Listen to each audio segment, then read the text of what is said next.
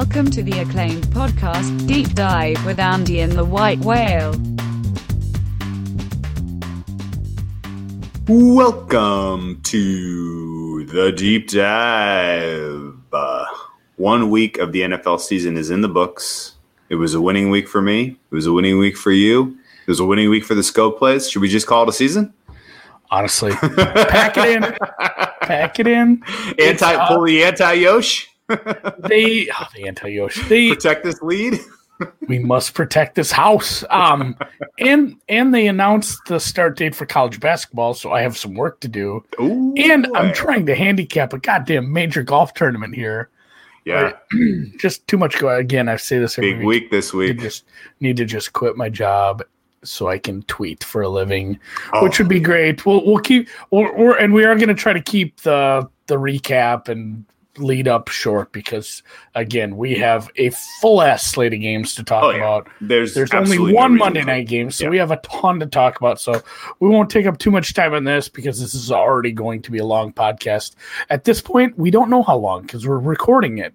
That's right. But you will know because you'll see and you'll be like, Jesus, two hours, ten minutes. What? How do they? How do they even split do this, this? Split this up. Um, oh my god! Well, But good yes, near. So good news to you, dear listeners. Number one, we had a solid start to the season, and number two, we are going to continue handicapping and betting these games because I am losing my ass in the NBA playoffs. So gotta gotta make that money back somehow. How about them Clippers? Oh, I did not have the Nuggets come back on my radar at all, even though I thought that those lines were too high the whole series. So go shame the- on me.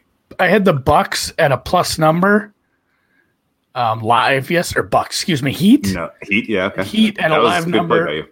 Well, when they Well, went to overtime, yeah, it it was- wasn't it- big enough. Oh, I'm yeah, like, no. oh god, this is dead, and we're eating at B Dubs with my wife and kids, and I'm dropping f bombs every time there's a. Th- I'm getting yelled at by the wife. It's my five year old staring like I'm screaming at a TV that I can't even. Say. We were sitting outside. I was watching the TV inside through the window. Like basically staring at some people that were sitting there between me and the TV. It was a weird deal, but that was a that was an awesome game. The NBA playoffs, even if they've been a little tricky, have been nothing but entertaining, and uh, Yes. it's Yes, it's coming to a close. But we'll still have our NFL. So Heat were mine. Heat were plus nine and a half on the uh, on the live spread as you entered that fourth quarter. There was a twelve point lead, and everyone in our chat was literally like, "Is twelve points enough to, to win the game?" Not you know, not like are they going to cover, but you know, and uh, and the Heat, you know, they just uh, they have no quit, no no fear. You know, it's a very very. Uh, uh, tough team, but we're not here to talk NBA. We're here to talk NFL. Let's get into week two, uh, and let's start on Thursday Night Football where we have two 0 1 teams. This feels like a tr- tradition. I, I don't. I didn't do any research on this. I didn't look back through the annals of history here, but I always feel like we get two 0 1 teams matched up on Thursday Night Football. And uh, you know, the the Cincinnati loss was a good loss, I guess, uh, and the Cleveland loss was a bad loss, uh, both in terms of actual scoreboard and uh, just sort of uh, another year that feels like they're not going to realize the potential of all of that draft capital. Um, but this one we've both made a play on already. Uh, And I think that the angle here from a betting standpoint is relatively straightforward. You have two teams uh, with a lot of continuity questions and problems as far as new coaching tenure. New coach, the entire coaching staff uh, is brand spanking new for the Cleveland Browns. The the uh, the entire uh, offense, uh, at least in terms of the the leader of the offense, of the quarterback, and and many pieces on defense are new for the Cincinnati Bengals. All of this youth and inexperience and uh, discontinuity likely manifests a pretty ugly Thursday night football game. We talked about this on the third on the uh, Sunday night um, live pod, where if you aren't tuning in to get massive CLV, I'm not sure what you're doing uh, because the, everyone we played in has been absolutely crushed there. But we got under 45 and a half in this one. It's down to 43. I'm personally, I'm surprised it hasn't gone down more. Uh, are there other aspects to this under that you think are important to point out? And uh, do you know why it's been there's been a little buyback here at 43? I think possibly, you know, I can't speak to the people that are fading us apparently, or you know the the disagreement in the market, and it doesn't matter how strong a side is. If it moves enough, there's disagreement. It's going Sure. to there's going to be buyback at, at a certain point. The injuries, maybe. I mean, uh, you're going to be missing again. There's some pass rushers that are dinged up. There's uh, maybe uh, one. I don't know. That's all I can think of. Like I, I get, I get it, but I, I don't think the Cincy offense is going to have it that much easier this week. Even if we saw, you know, we saw the Ravens score quite a bit, but it again, that's a th- those two shouldn't even be mentioned in the same sentence. Cincinnati and Baltimore. So I'm not super high. I, I'm very close to playing Cleveland in this as well. I hmm. hate double dipping on a game, but I still think I don't. I can't make that number what it is. The only thing holding me back is the you know the home field not really being there. It's not a big travel spot. It's weird. I'm trying to get more information on this, and maybe if anybody out there actually knows the behind this, I just heard something in passing about going to your team facilities on Monday, like they're with the, with the whole COVID precautions. Maybe I need to just Google what they put into place. I don't think you're allowed to just pop like right back into your team facility on Monday. So if that's the case, I don't like what are teams doing? Are they doing calls like Zoom meetings? And you know, you, a lot of times you get Monday. You're not getting Monday off if you have a Thursday game. You need to be prepping. So Yeah. these or, teams that or icing or, Yeah, or I- you know, treat, treatments. Get, Yeah, getting in for treatment. So if these guys can't get it, I, I'm I'm not stating that as a fact. That's just what I'm what I was getting little snippets of. But it, yeah, if there's if you're taking a short week and making it even shorter, feed me this under. This Yeah. this screams a sloppy, turn, you know. And uh, you can say, well, turnovers could be good for an over because they could be in in minus territory. Well, I mean that's just a coin flip. Like that, they could just as well be in the end zone. They could be fumble out of the end zone as as much as it could be a fumble in your own twenty, you know, in in the shadow of your goalpost. So I think it's a sloppy game. You have two two rookie head coaches, like you said, an offense that still needs to find an identity, and and also the Bengals. Yeah, typically Thursday night football, we like to fade the true rookie head coach because this is a situation that they have never experienced before, where you have you have because to to plan appropriately for a Thursday night football game, you really need to get your um, you know your game specific elements of your uh, offensive game plan ready two weeks ahead of time and ready. You know, practice a couple of things, get a couple of looks, get your team prepared so that you can implement it on a short week. And it takes a couple years of coaching Thursday night football games to realize that. Well, this will be the first ever Thursday night football game for both Zac Taylor, who is a second year head coach, and for uh, uh, Kevin, who Stefanski, didn't you, you struggle with that. we Stefanski, didn't love didn't love what I saw from Stefanski in game one, but again, that's against the Ravens, so who the hell knows? and we don't we Um, don't want to fall into overreaction week, but don't want to fall into overreaction week. I am not. I, I mean, I, I have very little of my Baker Mayfield stock left. I've I've sold a long time ago on that, uh, but I haven't uh, I haven't zeroed out that uh, um, you know that hopefulness that he can somehow, some way, still be a competitive NFL quarterback. But it is waning. Uh, no chemistry with his off with his wide receivers. No chemistry specifically with OBJ in that uh, opening game. And you know, OBJ was well covered. It, you know, it's, it's an all star uh, secondary for the Ravens, so this is going to be a little bit easier. But the secondary for the Bengals uh, overachieved against the Chargers. The um, Bengals in general were relatively competitive defensively in that one. Uh, and you know they th- there's there are a lot of moving parts there are a lot of injuries and i think this is going to be one of the least watchable games of the weekend so congratulations for picking this one and putting it in prime time joe yeah, burrow and and a little peek ahead, it's Miami Jacksonville next week. yeah oh yeah oh Things God. things do things Good do not lordy. improve. Good lordy. Um, Lord. last one, last point. The Okay. the Achilles heel for and one of the key angles to bet the under last week for the Bengals.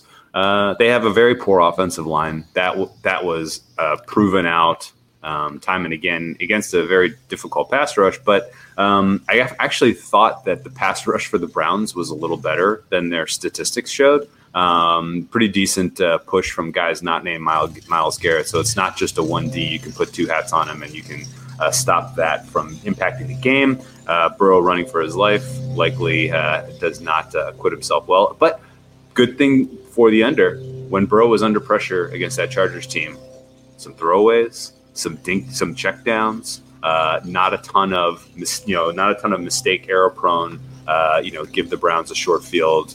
Um, you know, amplify the scoring in this one. So it should be. Yeah, he's he's uh, a smart guy. I don't I don't smart, see him yeah. making that huge mistake. So Yep, yep. All good reasons to bet the under. So let's move on to the Giants, Chicago Bears on Sunday in the 10 a.m. slot for us in the Pacific Coast, 1 a.m. slot for those of you in the East Coast. Um, Giants, uh, you got a nice cover with your Pittsburgh Steelers. We got a nice second half co- cover with our Pittsburgh Steelers. That was one of those you could see coming a mile away because you had uh, an enormous mismatch with the pass rush for the Steelers against that offensive line for the Giants, which, which is young and inexperienced. Um, and the Giants defense uh, stinks out loud. So it was not surprising that Pittsburgh was able to manifest those two covers. Chicago, a little bit of a overreaction here with how they looked against the Lions defense that was suffering from a cluster injury at cornerback, would you say? Or does this seem like a fair adjustment from the look ahead? We expected around minus four. It is minus five and a half across the board. Um, is Daniel Jones being slept on in this game? maybe a minor uh, overreaction, but at the same time, you want to go putting money on the on the New York Football Giants right now. I I am I am struggling to say yes. Uh, like if I had to play a side, my numbers say play New York. That's not great. If the if the Bears get healthy on the D line, you're going to see the same thing we saw last week. Pass rush getting to dimes. Like their score in the first half, I don't want to say it was fluky, but Jesus, that pass interference call was pretty rough. Yes, Like they certainly didn't deserve that. No, Although they, didn't. probably should have scored on the short field where they got the field goal after uh, after the turnover, which again, fluky. It was a, I mean, it wasn't just a muff punt. That was a terrible. It hit him in like the mouth. That was a, that was a really poorly fielded punt. So, It was. um, and you had your big God. Somebody, somebody DM me with the, the pile. He's like, "Do you see how many guys went for it? It was a big old muff dive." Jesus, God. I'm not even gonna out that person because I laughed. That's good. But yeah, I figure I, I- I, guess I can guess who that was. And you would be wrong. oh wow. Okay. I'll tell you afterward. Um, the yeah, I wasn't impressed with either of these teams. Chicago was at home; they had the nice fourth quarter, and yeah, like you said, it was like an instant. You know, cl- cluster injuries don't just happen like that in a game, and it did. So that was that was rough. That's super hard to adjust from putting you know special teamers out there to cover guys. So it was you know the box score wasn't quite telling if you go back and look at that which good job for mitch. You can throw to your right against fourth string cornerbacks. You did it. The bears got their win. I mean they still had to go out and do it. They were they put themselves in a very bad position to start with. So i think Yeah. we see more of that. I think this is a this is, should be a very bad game that i won't want to watch much of. Yeah. and i'm i don't I don't want to take the bear or I don't want to take the Giants. If I did, I'd sell it down to like four or Yeah, or just take money or line. take money line. Like Yeah, if, if I had if I was forced to take a play, so Andy, make a bet in this game. It's Giants, Giants money, line. Yep, we agree. Um, uh, and you know, a lot of it is based on uh, you know the Giants lack talent on defense, but boy, do they play their asses off. They really were working hard out there. Uh, all the credit in the world to them. Wasn't good enough to do anything about it, but that's fine. Um, and Mitch Trubisky against the Lions, um, we learned nothing. Uh, I felt like that was much more a reflection of the Lions than it was Mitch. Uh, watching every one of his completions uh, on, you know, in the time since the game, uh, he stares down where he is going to throw that pass like it is his job. And against better secondaries, and granted, we're not going to get to really swing away on this fade of, of Mitch Trubisky for a couple weeks because they're playing Atlanta next week. Um, but the his, you know, when he's going up against the top tier um, defenses in this league, they are just going to get absolutely wrecked. Um, and it's not the Giants, unfortunately. But I'm with you. If I was going to play anything, I would play the Giants money line. And Daniel Dimes was under duress for most of that game, second highest pressure rate across the entire league. uh, the Steelers on his ass, and he did fine, uh, short of two, uh, you know, two hysterically bad interceptions. So Yeah. Although you know what, uh, Jason Garrett's play calling it stunk. It was bad. I He's still I getting the Jets job. still- it, it- it was it was bad. It was bad. No, you you know his they finally run play action after what Saquon Barkley was eight carries for minus eight yards. They finally run a play action like they like you know we've done enough rushing attempts. Now they believe we're going to run. Uh, and they play action right into a absolutely picture perfect touchdown pass to Slayton. Um, if they, you know, they, you know, they need to rethink their, uh, you know, their loss aversion here in terms. Was it loss aversion heuristic? What's the heuristic about, uh, uh, you know, how much they have pot committed here on on Barkley? Oh, I mean that's that's just sunk costs. Sunk cost fallacy. I'd Thank say you. I'd say loss Thank you. aversion is people when you play not to lose. Yes, right. Yeah, right. Yes, yes, yes. Sunk cost valley fallacy here on uh, we? on Sack And Barkley's also, problem. are we going out of order? That- yes, I screwed us up, man. I so pop back to Rams. Okay, so just just a real quick sidebar here. Um, Okay. I'm struggling on with with the, an odd screen right now. Like it, like I'm in free fall because so many of our go to odd screens have just converted to U.S. legal shops only, and delays and nonsense that is not helpful for me at all for scoring and tracking. How am I supposed to know what the line is Um, at Intertops? Yeah, All right, let's let's let's spin back. I need my jazz sports line. God damn it! Um, let's let's no, spin so- back to the top then. Let's go back to the No, Rams. so yeah, the problem is I'm using the scores and odds app, and I didn't realize that they're not in rotation not. order. No. Why don't they put them in I have no order? idea, and I, right, I yeah, can't let's- figure out what order they put them in. Yeah, let's Yeah, start I'm- back. Yeah, let's go back to the top, and you you you tee off here, uh, Rams Eagles for me, please. This was the point, and if you haven't had enough of a incentive on uh, what we've already talked about, to come join us on the live stream on Sunday night. If you have a BetOnline account and you want to bet with us on Sunday, the Rams are plus three. And that's just one of those where Andy didn't have his numbers run. I didn't even really have them in front of me yet. And just said, well, that, you know, they didn't adjust this yet. And you were even, I think you even said, like, are we going to get in trouble? Did they, did they, Are we gonna did, did they, for, did they forget to adjust these and just put them back up? Well, it was And- weird, man. They were only on the on the beta one. They weren't on the other one, and they were Yeah. in a weird. You had to click through the NFL a little. It was it was strange. But yeah, we played. So we played the Rams plus three, and to to the point, I feel bad even telling you this on a Wednesday, Thursday. Like, yeah, they're minus one. Uh, the best line you can get is a pick now. I don't recommend playing that. We, I mean, we play numbers, not teams, and just this game should be probably Rams minus one. Like the number is fine now. It, it's where it should be. Yeah. I don't see it going further. Uh, I thought the Rams played better than even they showed versus Dallas.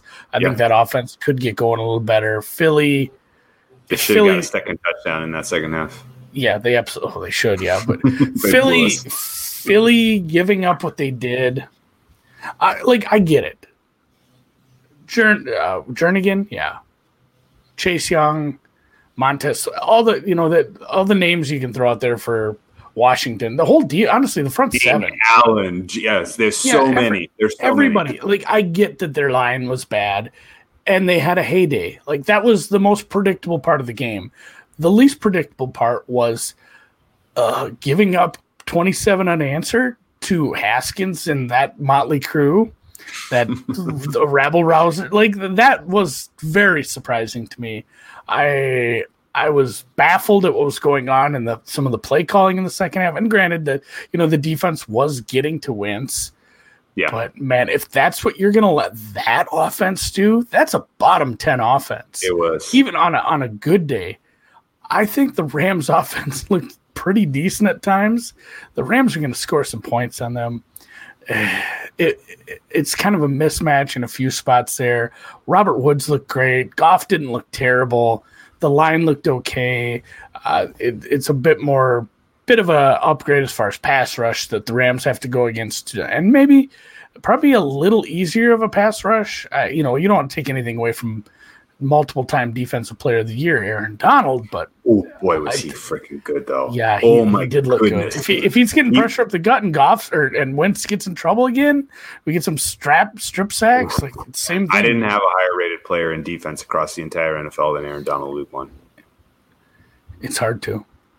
he was unreal. Um, okay, so I agree with all your takes there. Rams plus three was a nice look. Rams at a pick'em or minus one. I am swerving, uh, and I don't know. Philly's coaching was bad. Their coaching stunk. Uh, on top of the on top of the cluster injury at offensive line, on top of um, the fact that Carson Wentz does not have especially solid uh, chemistry yet with his wide receiving crew. They're integrating Jalen Reagor. He did a nice job, but he couldn't really connect with them on a number of opportunities they had to really hit some deep shots there. Tight end um, show. It was a tight end show, and that's what he's comfortable with, you know. And it's and you know there was a lot, there were so many mistakes and so much sloppy play from the Eagles in terms of missed assignments, missed blocks, uh, and on the defensive side of the ball, um, they couldn't generate much of a pass rush. They really, you know, they didn't. It, you know, Haskins was one of the worst quarterbacks in Week One, and yet he got a ten comfortable ten point win over a division rival as a touchdown dog. Like that's wild. Uh, and you know, it's it's a, a, lot of this is at the feet of the Eagles coaching staff. The farther and farther we get from their Super Bowl, the more and more it looks a little fluky and or like it was a sum of the parts, not all Doug Pederson. Um, and uh, Jim Schwartz's defense was kind of a no show. Um, they should have had a bigger deal. You know that the fact that that game that game went over the total, which is also insane. Um, but you know, Philadelphia uh, I've downgraded them pretty decently just on the you know some of the with especially with the uh, offensive line injuries that they've sustained. Although maybe get some positive news later this week. This might flip back over to Philly minus one. I yeah. wouldn't be shocked by that. I wouldn't freak out about that. Um, and uh, they might be the only team I downgraded on both sides of the ball. Yeah, not right. not by a lot, but some of it was, was injury. Was, some of it was I was wrong. Yeah, I was hopeful for. I guess I was more hopeful for Philly. I'm sad I didn't play some uh, some money on the uh, money line there because I was joking around about it, and I did play a stupid prop, but yeah. no, that uh, good. I mean, good for Washington. That yeah, that's what you you like to see from the young quarterback. Maybe uh, it's still too early to tell, but you might have something there. Who knows?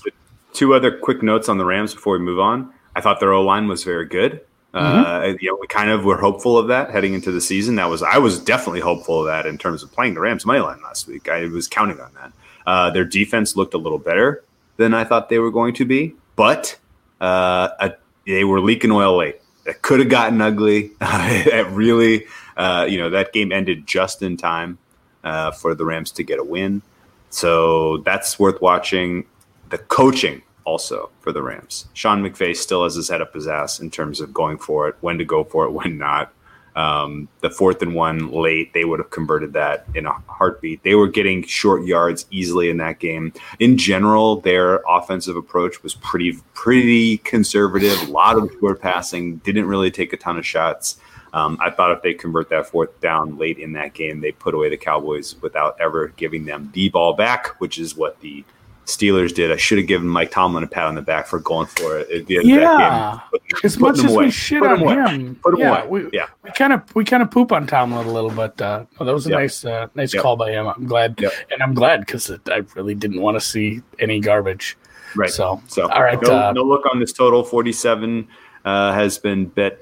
Uh, it's been bet, bet down, down from 48 and a half, which I agree with also. But again, you know, Rams defense is is, is spooky. I mean, it's um, been that way down. It's 45 and a half at places. Mm, mm. Oh yeah, good point. Wow. Like I, I get I get the move. Well, I, I, weird outlier. Oh, they're like hanging it up on juice for some reason. That's yeah, weird. they have a weird, um, really juicy. They're they're hanging on 47. So, um, in case you don't have a, a good odds screen, I can I can be your seeing eye dog. Here. I didn't see that. Carolina, I didn't see that Tampa coming, next. I did not see that coming. Um, I'll do the I'll do the setup for this one. I did not okay. play this game. Um, I lean under. Uh, if I had to make a play on this game, I'm playing the under. Some of our sharper friends have played Tampa Bay at a better number than it's currently available. It's nines pretty much across the board. This has come down a touch on the news that Chris Godwin is in the concussion protocol. Um, I generally feel that our concern, our, our, gut reaction, our going back in time to April, you know, whatever it was, March, early March, pre-COVID even. Uh, Tom Brady signs with the Tampa Bay Buccaneers, and my stomach was kind of like, eh, not a great fit. Don't understand exactly how he's going to uh, be able to all of a sudden be throwing these pinpoint passes down the sidelines where his receivers are the most effective at getting separation. And I felt like a lot of that was kind of manifest. And granted, you know, New Orleans Saints have a solid defense. They have especially good coverage um, on on the uh, Marshon Lattimore side of the ball, uh, you know, side of the field at least. Um, and but you felt you felt it. You felt like Brady did not have good chemistry with his guys, and the fact that a guy like Scotty Miller got as many targets as Godwin and more than Evans this is going to be a theme. You're going to see this. He prefers that pass at this stage in his career than he does the passes he used to throw to Randy Moss in 2007. So this is uh, something to keep watching, in my opinion. I am buyer beware on Tom Brady and the Bucs. They have an easy stretch coming up. They should be able to preseason this into some uh, kind of more effective offense, but they still lack a real killer running game. Their running game was pathetic against the Saints, and uh, I worry about them putting away teams. Uh, they should put away the Panthers, who, um, you know, in general, overperformed, getting to 30 points against the Raiders' defense. But there were some broken plays and some weird, weird broken tackles in that one that I think uh, really helped elevate that overall score. Um, and you know, Teddy Bridgewater in Carolina, do you make them live at all if Chris Godwin is out of this game, Andy? While I did kind of poo poo the Tampa Bay defense over the offseason. I think it's probably an upgrade over Oakland. It's in Tampa. I don't think Carolina puts up that many points again. So, no, just because at the same time, it's a bad Carolina defense. Godwin, whoever, it doesn't matter who's out. Tampa Bay should get theirs. Um, sneaky good defense for New Orleans. People want to talk about uh, Thomas and Kamara, but the defense is good. This is a massive downgrade in defenses that they're about to play, and the number reflects it. I'm not I'm not playing minus nine.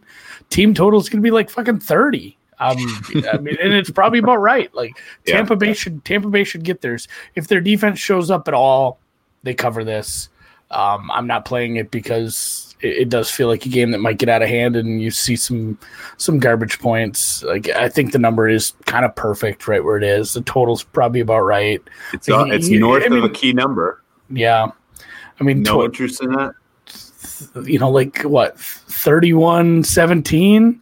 That's the implied. That sounds about damn right. So uh, I'm going to leave this alone. Tampa, if anything, I might play some, maybe some backup receiver over props or some receiving back props. I thought that was maybe gonna go back and look and see exactly what Oakland, Oakland did and look for some props here. But yeah, not touching this. I think Tampa Bay gets it done uh, against a bad Carolina defense. But kudos to Carolina for not giving up on the season in the first week. And I mean, I shouldn't applaud somebody for that, but they, they played well and they put up a bunch of yards against a uh, rough Raiders defense. That'll be something to watch for. No play yeah. on this one.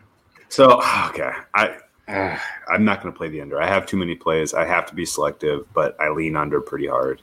Uh, I don't think Carolina gets to 20 points. I have a ton of respect for how Todd Bowles is coordinating this Tampa defense. If Tampa does not concede a, a, a block, was it a block punt or a muff punt? I can't remember, and a pick six uh, there are there's a, they had a missed field goal. Like their special teams absolutely yeah. crushed them in that game, and Tom Brady gave them six free points. So the you know Saints getting to 34 was a mirage, um, and I generally think. Um, you know they are exceptionally good at stopping the run. Christian McCaffrey is going to have a poor, poor day in Tampa, Florida, which I think sets up for Tampa not really being able to get to 20 points, which is their implied T total. Should this be the secret pod only team total play? Carolina Panthers under. Oh man, it's kind of. I mean, you're buying. I can't just be a rogue out here firing. No, but I mean, we're only 30 under. minutes in. People are going to turn it off. Yeah, I kind of like that. Do it. I'm, gonna, I'm okay. putting it. I'm okay. putting Don't, it down. We won't, we won't confirm until the end of the pod. oh yeah, you have to check. Strongly considering uh, Carolina's team total under, which is going to be in the vicinity of 20 points. Yeah. Um, you know, it's and again, like where Carolina stinks is stopping the run, but that's not really Tampa's strength. Um, Tampa should be able to matriculate the ball down the field in the second half, keep Carolina from being able to come back. Um, but in general, I you know, I just I just like Tampa's defenses matchup more than that. Even you know even Tampa's offenses matchup in this one. So slide on down to Denver and Pittsburgh. What do you think of this uh, matchup in Heinz Field? Denver was a hard team to get a read on after the game because I didn't watch it. I woke up. I had I had Titans. Yeah, Titans money line biggest CLV you'll get all season. Oh my god, right? I felt and some of it injury, but uh, again, I still felt it was the right side.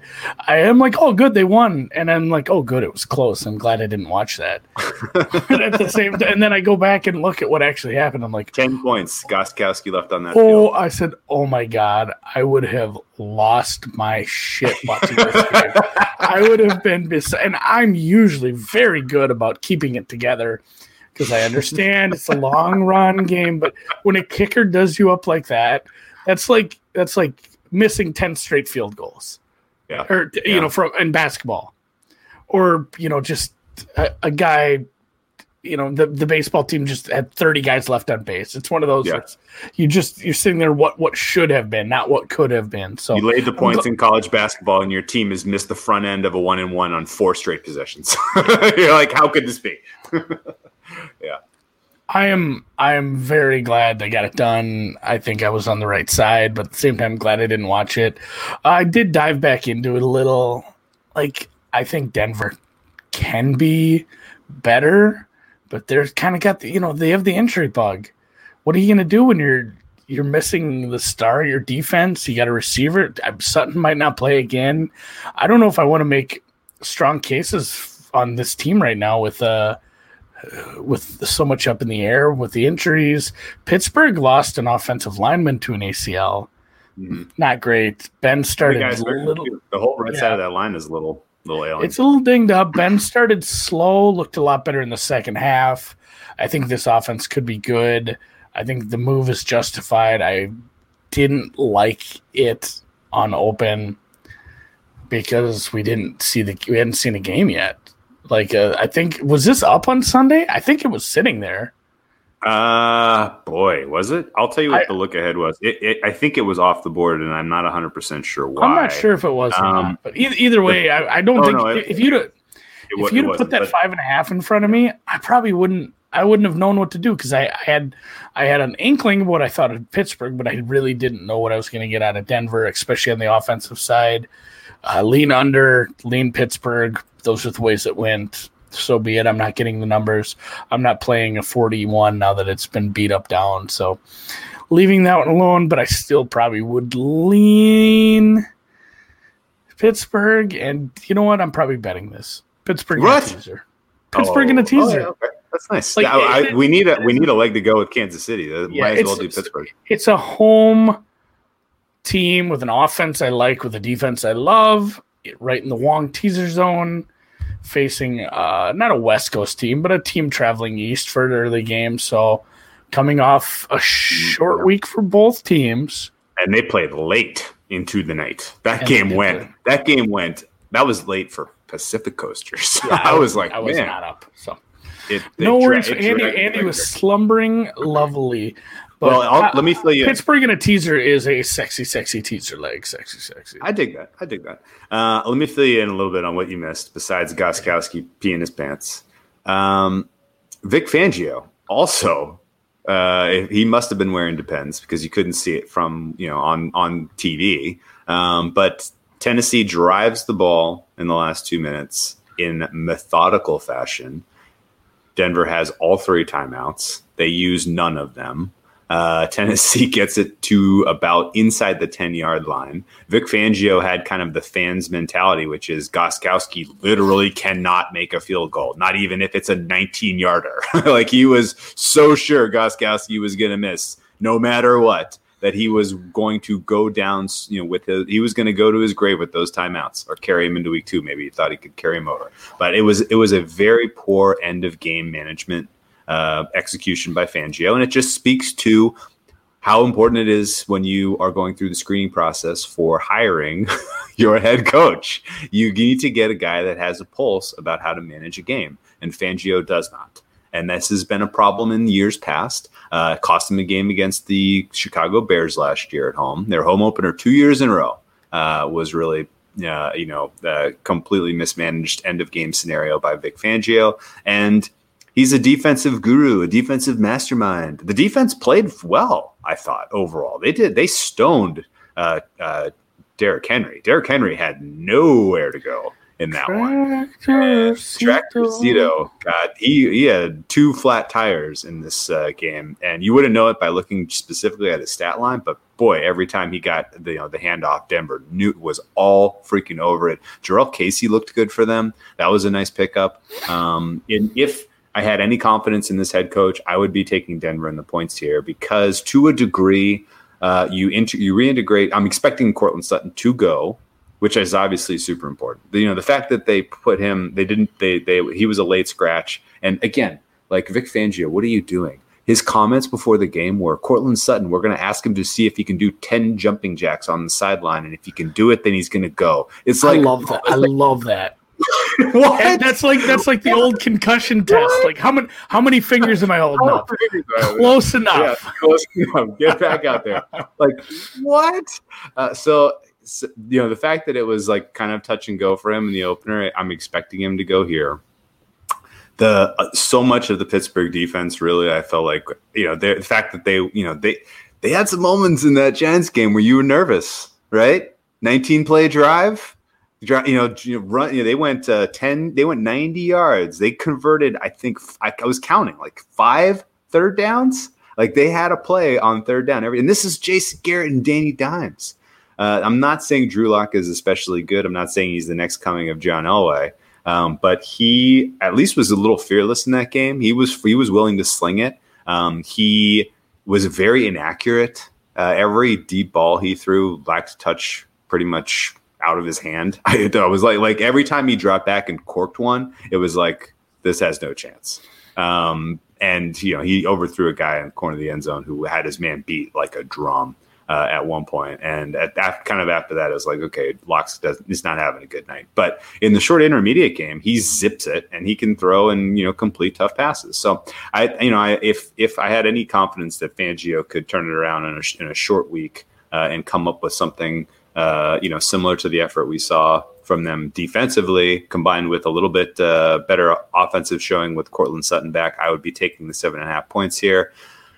In the absence of any of those things, though. This is a stay away. I don't, and I'm not going to stop you from. Yeah, my, my number makes it like seven. Like that's it, it's a good line, but again, uh, if I can cross some key numbers with the teaser, with a home team, with a great defense and an offense that I think low, will low continue to get better. The totals right around 42.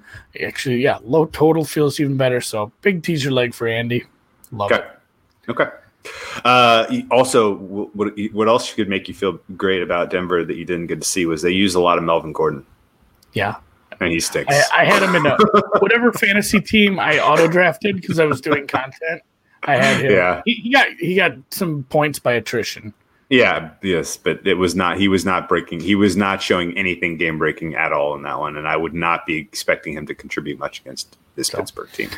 Uh, they will go as far as Drew Lock can throw them in this game. Um, Hotland. Their offensive line was pretty good oh, for whatever it's worth. Okay, yeah. Uh, do you want me to kick this one off? Atlanta, Dallas. We're gonna yeah. have fans, right?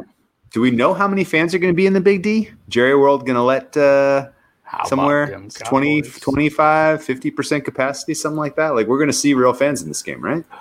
Here's something. Yeah. And I mean, this is already going to be a two hour podcast, I guess, whatever. I'll make it even longer. What if Jerry just said like the day of the game, full capacity. Full capacity. Like, would the would the league have the balls to cancel the game? No. they would just they would just do it. They'd fine him a million dollars or whatever and be mad, but like that that's that's my like fantasy is Jerry just says the hell with this coronavirus. Um Bring I don't believe in. in. it anyway. Bring him in. It's how about them Cowboys? And yeah. just go. But yeah, there'll be fans here. Should be a good game. Uh, Atlanta offense looked good. Defense looked tough. Um, maybe the same for Dallas, although Dallas probably didn't play as good of a an offense. Dallas's offense, I think, can be a little better. It's come down. The total's gone up. I guess that makes sense. I don't have a good read on this game Because I just don't know if Dallas is out. Like Dallas's offense is going to click at some point, right? It's going to get Sure. its stuff, to, and it's going to score like forty-two points. You would think. And I don't, I don't know when it's going to be. And I'm, I'm kind of off Dallas games for the time being. I'm off them too. Not And, it, interested. and Atlanta, I haven't been able to get a read on them for four years. yeah, that's a good point. The Dan Quinn era has been an enigma. I took an Um, under in the game. There was like seventy-five points. don't know. There was a couple of surprises in that one. So I guess let's uh, let me start with Atlanta and a little bit of uh, a little bit of an autopsy on what happened to them against Seattle. They got absolutely exposed. Um, they were expecting Seattle to roll out uh, the 2018-2019 established the run nonsense. Seattle surprised them by passing early and often. Uh, Russell Wilson was extremely accurate. Atlanta's coverage was so poor that in 35 passes by Russell Wilson in that game, they didn't have a defender within a yard of the receiver on a single attempt. I don't know if I've ever seen that in my life that you had that that little of a pass defense manifest when there were 35 passes thrown. Uh, this is not something you fix overnight. Raheem Moore, uh, Morris came out after the game or this week, I guess, and did a beat beat his chest in front of the press and said, "This is my bad. I schemed wrong," and everybody kind of patted him on the back for it. We And thought like, Seattle would what? run. Well, we all run, did. so, you know, Well, we all did, but you know, Yeah, they- you should at least still have you. you should at least still have a plan to cover the wide receivers, and they didn't. Um, on the flip side, the Dirk Koetter led offense for the Falcons was also disappointing. They still are making it very, very tough on Matt Ryan. Like it's it is this will go down in history as like a test case of these day and age. Like Matt Ryan with Kyle Shanahan, Matt Ryan without. Like how important is an offensive coordinator? Like it is really stark seeing the difference. And because he's got, you know, Julio Jones is still as good as ever. Calvin Ridley is emerging as an absolutely massive threat in the passing game, but it just doesn't matter. Uh, they cannot really generate much of a rhythm at all. Uh, there, there's no surprise. There's no disguising what they're doing on any given play. So even with a talent advantage, they can't consistently, uh, you know, drive the ball and score points. And it's crazy to see it. They should be. They should be able to hang 40 on this Dallas defense. There will be very little pass rush from them, uh, and uh, the secondary from Dallas can be exposed. Uh, but at the same time, like I'm not going to count on it because they just they they don't have any rhythm, they don't have any flow, and the offense is coordinated poorly. And if the defense comes out and does the same sort of uh, joke of a, an attempt to cover the wide receivers for Dallas that they did against Seattle, then there's no reason Dallas can't exactly emulate that performance. Um, so there's really no reason to back the dog here. I can, but I, but I also say from a number standpoint, this should not have been seven. The moving into four and a half is completely fair. Um, I doubt there's any more movement at this point. I think this probably closes four and a half. Um, and the total, if anything, is an over spot. But again, I'm off Dallas because even the way they coordinated was head scratching, right? Kellen Moore looked like he was coaching with Jason Garrett's brain. Like he wasn't doing the things that we saw in the first half of last season with the Dallas offense that was so exciting. He was, you know, forcing it to to Zeke into stacked boxes. He was running on second and ten. Like it, it just didn't have any of the hallmarks of what we, you know, what we saw last year, which was, uh, you know, hopeful for him being like a next great offensive mind in the game. So I need to see it. It's this is not the time to uh, expect they're just going to elastically bounce back and just you know go nuclear on uh, the Atlanta Falcons defense. And uh, you know, two outstanding offenses, two very poor defenses, and yet I cannot pull the trigger on over 52 and a half. Um, what am I missing? You're missing the confidence in your takes on these teams because I think we're both kind of disappointed in Dallas. Yeah, Uh, we saw, we were hoping to see more, more, more, more than McCarthy, and we didn't. Well, We this is it though. Like, was Mark was Mike McCarthy doing anything in that game? Like, he felt like he could have been a cardboard cutout, and we would have know, had but he- exactly the still- same game play out. I think he still had a a big hand in the planning for the game. I don't know. I didn't understand, and we bet against him. We Yeah. thought I, I we thought uh, the Rams had a shooting. I guess I expected that to be a higher scoring game. Yeah, you told me a lot of people did. 20 Everybody yeah. that over got steamed. Yeah. and If you told me yeah, Rams are going to, if you told me Rams are going to score twenty, you can void your Rams money line. I would have would've, done it in zero point zero zero zero one second. I would have said nope. You, there's no way you can react that fast. That's just not fair. Um, yeah, same. I don't know. Like I'm, I'm staying away. out the block. Yeah. I hate it when a total gets steamed up. It's not close. Next week, total gets steamed up. We'll see. I want to see this Dallas offense. I, I have no interest in the side, no interest in the total, especially now that it's 53. I mean, there's only, if you said, here's 200 bucks, $275, in fact, you have to play it on on the total. Like, well, I'll play the over. Yeah. Like, I. I would. That, that's the play. So, leaving it alone. Okay. I didn't like 200 because it with the juice, it would have been It would have been weird. Yeah, you would have gotten been a 180 $181.96 or something. Um, like that. So, Okay. All right. Well, I'll tee up uh, this. We haven't made a lot of bets yet, huh? No, was- they're they're, they're when we coming. I see like I three in a row that we Okay, did. When we when we started, I was like, man, I I, I I feel like I have a play on every game, and now here we've gone like four in a row where I've got nothing. Um, San Francisco heads to the Big Apple for a two week vacation. decker. O and one San Francisco.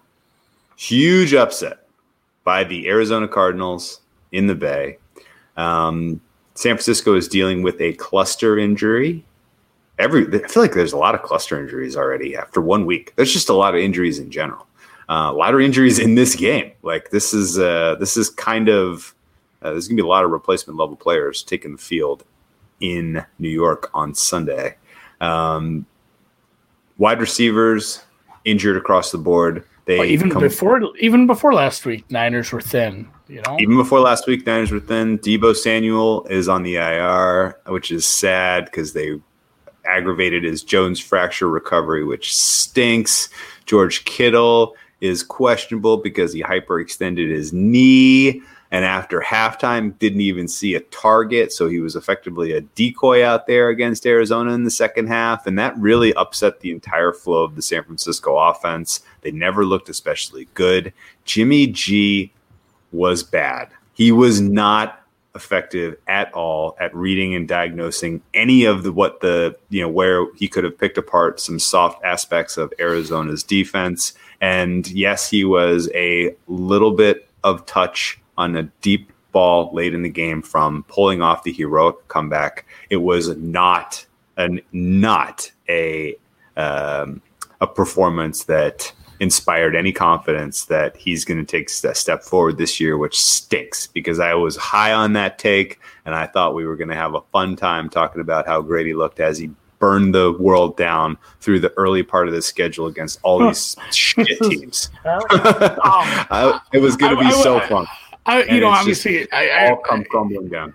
yeah, I can echo that take. I was disappointed in him. I was disappointed more in the defense uh, than anything. Like I thought they were The going to play defense a had a lot. tough time with Arizona twice last year. Yeah, and uh, especially against that offensive line, I thought they'd have more success. Granted, Ky- Kyler Kyler Murray's Murray's Ky- fast. he's a very fast individual. He's quick. He's actually It he looked good. Like he's acclimating himself to the league nicely. I think he'll. I I don't think it was a flash in the pan. I think he's going to be a good quarterback. He's going to be on that team for a while, or he'll be in this league for a while at least. Nothing's guaranteed. But uh, yeah, disappointed in the defense more than anything. I thought they'd have a little more success. Uh, my biggest takeaway was the only future I really liked at 5Dimes was my Jimmy G number because it was the biggest one I got. And now that the game's over, now it's like, all right, liquidate them all. I don't want that one Yeah, anymore. flush Keep it. flush I can it. get I can get a better number now anyway. Take it, flush it. Give me yeah, cut me a check in like three weeks or however long it takes. So, um, yeah, the, uh, surprise. I guess surprising. I wouldn't have been surprised at all. Uh, Arizona covering, staying within the number, but Yeah, no, winning- same. Winning, same. winning like that was was eye opening for a team who doesn't have a good defense, and then I can I guess we can put some of that on you know the the injury the cl- I mean it's essentially receiver cluster injury now for San Francisco. That's a rough look. Which I guess if you're going to face a team where you're thin on receivers, the Jets are a way to go. Why? You could put uh, Don't you want to be healthy on receivers so you can not have to run into the strength of their defense, which is their Well, rush D? well, I mean that's what I'm saying. Like your backup receivers are going to be okay. Oh, okay, so you're, you're, you're so you're basically saying Jimmy G should have a fine day because their still throw so yes. Because still it's so throw the ball. Yeah, don't don't yeah don't just be and God, I hope Shanahan knows this. Just because you don't have your starting receivers, and hopefully Kittle's in, healthy, but we don't know yet. Just because that, don't turn to a running team because that's the strength of this. It's literally only strength in Only this team. in all, them. all three phases. That's all they can do is stop the runs. Please, if Sh- I mean, I guess live better stream. If Shanny looks committed to slowing the game down, and running the ball, Jets live. Yeah. At, at any number, money line, give it to me. It's a terrible team, but that's a terrible game plan against this. That's the only way this team wins a game. So Yeah. it is. I mean, it is a nasty travel spot with some cluster injuries. I'm not rushing to back uh, San Francisco. I would. I'd lean Jets, but I mean, they're not healthy either. Maybe missing Le'Veon as a addition by subtraction, but it, it's a pretty tough roster for me to back.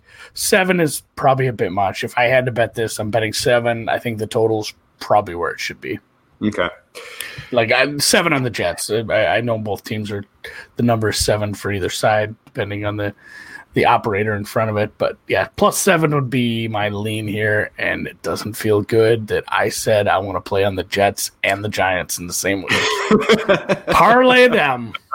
Uh, at least the Jets are home. Um, okay, so I've struggled with this one because I've wanted to play the Jets, not just like I've thought about it, not just you know, I mean I've I have uh, I have flirted with this number so many times now it's getting embarrassing. Um, and my thought process is not very complicated. It is this would look ahead for this game was six, and that was when we were expecting to have a healthy Kittle. And I think Kittle is massively important to this game plan, not just from what he does in the passing game, but his running, uh, his impact in the running game is important as well. And if he is out there as a decoy, or if he is questionable and doesn't take every snap, or if he is a surprise out, like that is a huge, huge adjustment to what you were expecting the potential scoring output for San Francisco is going to be. Literally, like my ceiling for them from a point standpoint, if Kittle is is not right is something like 20 points, even against this poor Jets defense. This the fact that the Jets have uh, a run defense in general to keep San Francisco from running away with a 10 point lead makes me want the Jets. The fact that the Jets have you know nothing really to lose at this point and Sam Darnold is going to be slinging it and he's going to be throwing it against a pass defense that I have downgraded substantially on top of the fact that they are going to be without potentially two of their starting cornerbacks. Sherman is on the IR. He for sure was not will not be on the field. Again, Wi- Witherspoon sucks, though. I- granted, you, you know, you you. That's he's, true. He's ahead of somebody else for a reason, which is Yeah, right, which, which is not a good terrible, sign. terrible. Can't be a good sign. Cannot be a good sign. So this literally comes down to, uh, you know, I like I could see a six nothing game here. Like I can see it. I can see a 13-6 game. Oh, I can see a 13-7 the, game. the you know? Redskins game from last year. Yes, uh, but and it that was the that was Redskins nine. games last year. They were I not the think the Washington Redskins, football the, team. Reds, the, the Washington Redskins of previous year, they did not cover that game. I no, they, were, they, were they- like 10 and a half, and it was Yeah. 9 nothing. No, that, right. that is Shut 'em out. fully fully in play. The ugliest game of the year is in play. And yeah, like you said, the Niners with a lead, if they can't run, the Jets are just going to keep getting the ball back, and then you get to see that garbage offense Yeah. fumble fuck around and look like, oh my god, this this is a game. I don't want to bet this game just so I don't have to pay attention to it. I don't want to watch this. I guess if you do want to, uh, the main thing for me, look to see what- you've yeah. Yeah, I'm. I'm look to trying to, see be what too, Shanahan I'm trying to be too smart here. I'm trying to be. There's better. No, I mean you're on the right side. The right side is Jets splits the points, Okay. and that that's not an attractive. That's a hold your nose play. I'm not making it. Um, I guess my main takeaway here is to kind of see what Shanahan's game plan is because if this is if this is going to be a team that competes for the NFC, he better have a goddamn good game plan in a tight spot like this. Yeah. Okay. All right. I'm not going to play it. I've said this now. I've talked to. You've talked been to in and out of this so many, so many times that our matchbook. Buffalo, Miami. Everybody's everybody's talking me out of this. Uh, I'm just going to listen to everybody, and and uh, if the Jets win outright, uh, I'm just going to be uns- insufferable next week. Uh, just like thanks a lot. Now, um, okay. What do you think of this Buffalo Miami game? we played the under on our Sunday night scope because it was on the wrong side of 42. It should be a low total. It was a low total. It just wasn't quite low enough. Nobody threw more play action passes last week than Josh Allen. Yeah, they Um, ran the most that- RPO in the league as well. that screams a good coach, Yeah, a good coaching staff. I will never take anything away from, uh, especially Daboll. I mean, I, I think they have a great coaching staff. That's a good way to mask kind of a bad quarterback. He had, I mean, he had a 300 yard game and he missed two guys so badly in the end zone. He still has kind of the yips there. Um, I think this is a better defense. Uh, they looked pretty decent for for being zero continuity, so many different new pieces and mix it up, and it's still a rebuild team. Defense didn't look terrible. Uh, I think probably an probably an upgrade, like an upgrade, and this is a tougher defense than the Bills faced last week. yeah. Uh, overall, Not by much, You know, granted, yeah, we, we talked about you know the the Jets do some nice things against the run, but I think overall slightly tougher defense. It's I guess maybe a tough spot for them because you do have to travel down to Miami. I don't know what the weather's going to be like right now. I haven't checked yet, but We're it's still a- thunderstorms in the second half of this one. Okay, so humid. Yeah. If it's it, it usually breaks after a storm. So if we see a hot, humid game for Buffalo, like that's not a great travel spot. This has got bet up. Like, yeah, they look good. The offense was working. They have some nice pieces. They got a new shiny receiver, and the defense is still good. That's a good number. I I I would lean Miami, but I I played the under. Like the the under is kind of a Miami fade in in, in its own way like Yeah. Buffalo because Buffalo can run the ball too. And if if they you know if Buffalo gets out to a lead, Miami's not getting it done against a very tough defense. This game could get shortened. Uh, you know, I'm I'm somewhere in like a 21-10 kind of game. We agree 100%. This is an under or nothing. It's going to be do 90. you think you could would you still play it? If you're listening to this, it's it's 41 at your book. You can get 41 minus 5 at, at Heritage right now, where I'm looking. Would you still play the under on this? I would play it, yeah. Yeah. And I'll tell you what. I kind of think so too. I, I'll tell you what. So, yeah, you're and you're right. It's going to be 90 degrees. Um, there's going to be thunderstorms in the second half. Uh, it's going to be 70% humidity. Uh, pretty much no wind, but although who the hell knows with thun- thunderstorms, I guess. Um, I guess the reason I would play the under is this. Last week's game should have gone under for the Bills. Absolutely. There's that should have been what 24-0 like you know what that would have been the reasonable final score for that one. The problem was the Jets are too good at stopping the run. They're too good at it, which means they'll always have a few extra drives per game. And Miami not as good at stopping the run as the New York Jets, and that is really the only difference between the game you saw last week, Buffalo versus uh, New York, and the game you're going to see this week, Buffalo versus Miami. Because guess what, Miami, their offense is completely lost. They do not have an identity yet. The one kind of standout player on their offense in the receiving game, DeVante Parker, is going to be completely eliminated by Trey White. This is not something that I would expect them to all of a sudden snap into. Why are you giving me that face? Oh no, I'm I'm reading something online. Oh, okay. I was like, did I say something crazy? Um, No, no, the don't, Miami don't, look at Miami don't look at me. Look at your notes. the Miami offense absolutely, absolutely does not have an identity, a philosophy that is working for today's NFL yet this season. And guess what? We everyone at, at this point, everyone knows about the the Ryan Fitzpatrick life cycle. It's it the it's the phases of the moon. You know, he he waxes and he wanes, and uh, that performance we And saw he last was week. waxing.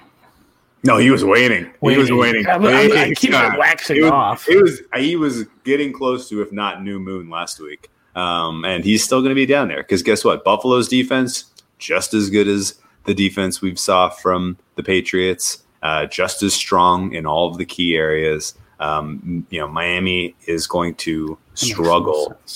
What? What? What? I'm still just. I'm, I'm having. I'm having trouble with the sports book. No okay. It's saying you don't have enough balance to place this bet. Well, the number at the top sure thinks so. Mm. Well, that's a stumper. The um, Ah, I'm just trying to think your free play. Is what it happens. trying to trying to use a free play or something. The um uh the, the the general the general distinguishing um, part of this game is going to be Buffalo's defense uh, stymieing Miami, uh, and uh, in general, uh, you know, I, I thought some of what we saw from Miami offense uh, defensively was was decent against the Patriots. So uh, no reason that Josh Allen and company are just going to go nuclear on them and score forty and really threaten this total, in my opinion. Um, and uh, you know, and actually, to the degree that they can sh- shift things up a little bit, put less on uh, you know Josh Allen and integrate more of the running game, I think this is a good opportunity for Buffalo to try that. Um, and all of this leads to a shorter game than and you know people point to the Patriots last week and they're like uh, they specifically shortened that game against Miami, but a ton of it was just what Miami was giving them. Uh, and I think a lot, you know, the same kind of thing here. This is going to be a very short game. Uh, first, first game completed in the uh, in the morning, uh, in uh, among the morning games, and uh, yeah, total comes in in the thirties. Yep, that's at. I like that. 28 10, something like that. Are we, sure, are we sure we shouldn't be backing Buffalo? We, I said like 21 10. You said 28 10. I don't know. like, we, we, yeah. I don't hate it. So, all right, Minneapolis, Minneapolis. I tried to say Minnesota, Indianapolis at the same time, and I said Minneapolis, which is not like some weird portmanteau. It's an actual place. It's here in Minnesota, but it is Minnesota at Lucas Oil Stadium in Indianapolis. We had a two and a half for the opener, and it opened at 46. All right. which was pretty dumb. We played that again. That's If not you one say where you have to 46. Look, yeah, If you say so. Yeah. that's that's not something where you have to glance at the spreadsheet. Um, we talked about it maybe in the afternoon or something. We said like after those games, we said, "What do they reopen the Vikings game at? Forty nine? And we're like, yeah, maybe not quite that high, but that sounds fair. And it didn't, so we played it because that was again the wrong number. It should be higher. The mini Minneapolis. I'm going to just say the Minneapolis defense. The Minnesota defense lacks depth. They lack corners. They have another corner injury that's further affecting their depth. Indy hookers hurt. Their secondary got torched by a much lesser offense. Yikes. This one could be this, it's gonna end up this is gonna end up like 10-7 because this has the makings for 55-52. That was Like like a scripted read. Yikes. That was excellent. Yikes! Um, yeah, no, the the, yikes. the the over the over is, I mean, it's plain as day in front of your face. That's what I wanted to play. I said, God, it's like a 47 and a half. I'm going to have to play it. It was less than that. Yeah. Honestly, if you have a nice price on a 48, I don't even hate that. No, of course not. I think it should be 49. So Absolutely.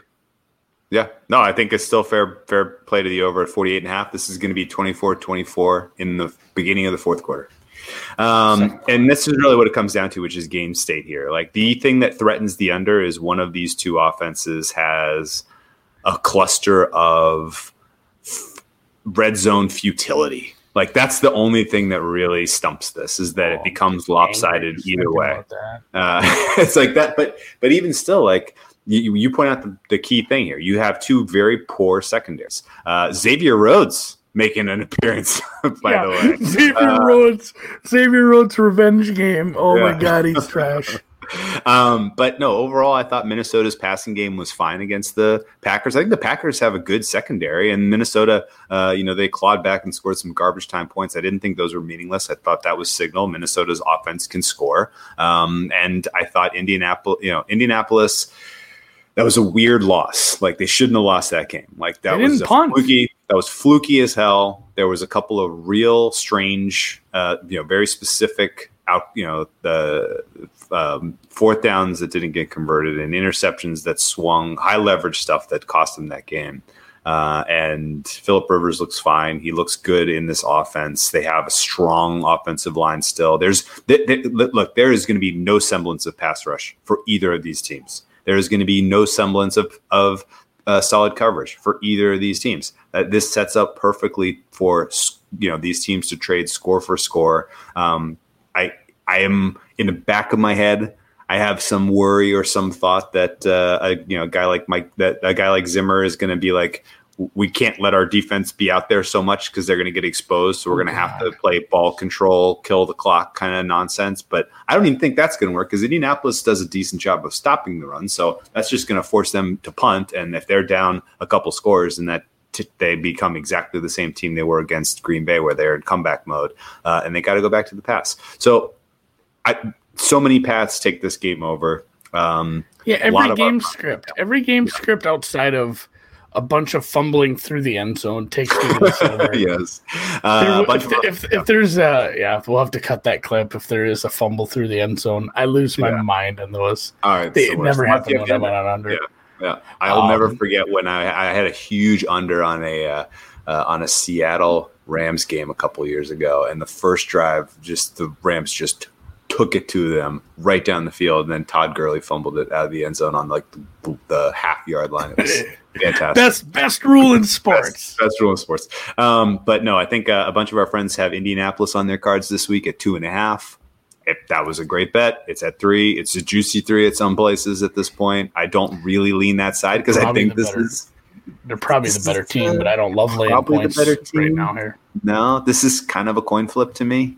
Um, I don't think either of these teams uh, is as good as the market thinks overall. Um, and I think uh, because this is kind of a, a trading scores, uh, this comes down to very you know late game execution, offense and defense, and I don't see a true advantage either way. So uh, just get this guys, get this over. Uh, this is you know same. I think we're going to see the same kind of game that we saw in um, Oakland and uh, Carolina. I definitely liquid, liquidate Vegas, my Carolina liquidate yeah, my Jimmy future so I can put it all on alt overs. Oh, one last go. one last ride at the dimes. I like it. Um, I'll tee I'll tee this one up. Detroit Green Bay. Oh, you know nice where we're at now. Over. What's that? You know where we're at now. You found a list. Yeah, I'm looking at the right list. Okay, yeah. sounds good. Detroit Green Bay. Um, I played this over as well. I played it at 46. Another one that it was like, okay, Detroit has a cluster injury at cornerback. This is going to go one way. Um, and it's now 49 and a half. That's not playable. Uh, but the Green Bay Packers side, I think, still is. Uh, yep. This was opened at five and a half. We both played that as well. Uh, this is now at six. I still think six is a fair play here. Detroit has um, the kind of the perfectly wrong recipe in terms of stopping this Green Bay offense. Um, and to some degree, I think Detroit without Kenny Golladay may struggle uh, to go score for score with these guys. Green Bay, I think, gets pretty comfortably to 30 points in this one. Um, the overall game plan by Matt LaFleur was frustrating in the first quarter for the Packers. They really did not. Um, you know they didn't execute in the in the red zone, and I was kind of like, man, this is going to be one of those games where like they outgain them by you know 200 yards, and somehow it's a bunch of field goals, and you know, and fourth and fourth and inches at the goal line that they don't convert. But uh, that turned around real quick, and I don't see it stopping at all in terms of their advantage in the passing game versus this Detroit pass defense. Detroit has no pass rush on top of that, um, and. Uh, yeah, Matt Stafford, not the same player without Kenny Golladay. That's for damn sure. And I am not expecting to see him take the field on Sunday. Do you have any other bullet points that favor the pack? Yeah, I'm trying to think of what the uh, was it was it a bad I missed parts of this game. So I I didn't think Chicago had given up a sack. And I went and looked. Oh, that's not sack, that's sacks. So yeah, they gave up one. Like, yeah, yeah, it's not it's not a pass rush that scares me. Rodgers should be comfortable. Uh, I mean, he he doesn't have the receivers he's supposed to, but he's making do. Lazard looked okay. I can tell you, Mitch was a little mobile. Yeah, yeah. That, I that, mean, he, that, he, was he was squirrely. Like he evaded pressure a couple times. It was pretty. He, nice, that but, like uh, if, if, you're ever going to say something nice about Mitch Trubisky, that that could be it. He does move around what? nice in the pocket. Chicago's O line is not as good as Green Bay's. No. I don't hate Green Bay's defense. Like I think it was a little, it was a little overblown how much they gave up, and some of that was garbage, especially towards the end. Not that Minnesota's offense can't be good; they still have some nice pieces. Uh, yeah, but one sack. I'm looking at some more stats here. I'm not super impressed with uh, even even early in the game. Like we didn't expect Chicago to be this good offense. Like when they had all their pieces together, they were kind of holding a bad team down, and then they missing once they got like instant cluster injury. It went. It all came crashing down, and Mitch, you know, MVP Mitch led the team 21 point fourth quarter. That's that can't leave your team in a good headspace first off. And now you got to go play a better team a 1-0 team.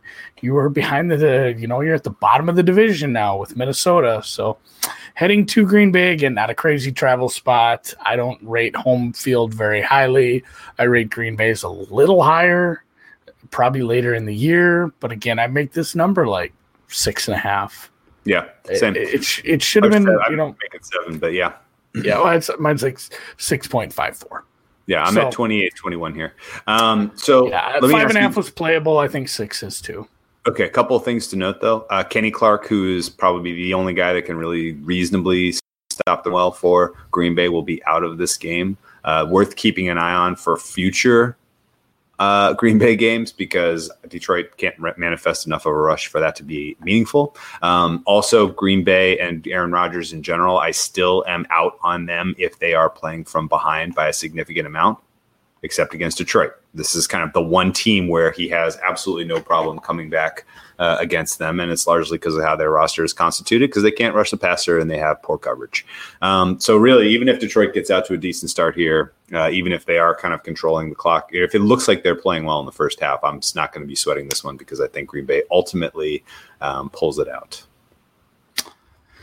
Yeah, two and zero oh Green Bay. It's going to be running away with the division, especially if, if if Indy gets it done. What if the Giants get an upset? Mess, mess. Yeah, a team that we wanted to fade in the offseason, we're going to be backing twice already. I'm and, and honestly, like uh, eventually I don't want to spoil it, but like like we'll turn week, on these teams.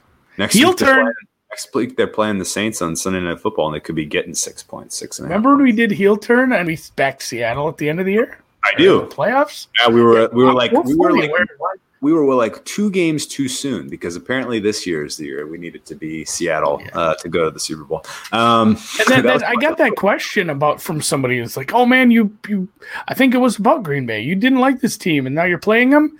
Like, yeah, I played. You know, you play numbers, not teams. Like you played the Rams. Um, I was mad I didn't add him to my card, and I put a small bet on him, Rams money line. I didn't get as good of number as you. We cashed on that. We're both playing Rams again this week we almost certainly will be betting against the Rams next week if things flesh out right. Like you, you don't don't feel like just because we like some team we're going to keep betting it. That's absolutely yeah. not how it goes. I will turn on these teams so fast. That's, yeah. Goddamn head will spin. I, have no loyalty. It's going to be like like WWE. I have, and, and that's just how it is. Like teams teams have ranges within their. Uh, uh yes. Adam Chernoff talks about this the best, and they have ranges within their market and once a team reaches the peak or eclipses their peak of their range you got to start going the other direction. Yeah. It's it's not too dissimilar from buying stocks you know buy low sell high whatever. Yeah. That's you know two two teams i have not changed my opinion on is the jacksonville jaguars and the tennessee titans. Titans did what not get a, a cover. Titans did not get a cover on the closing number.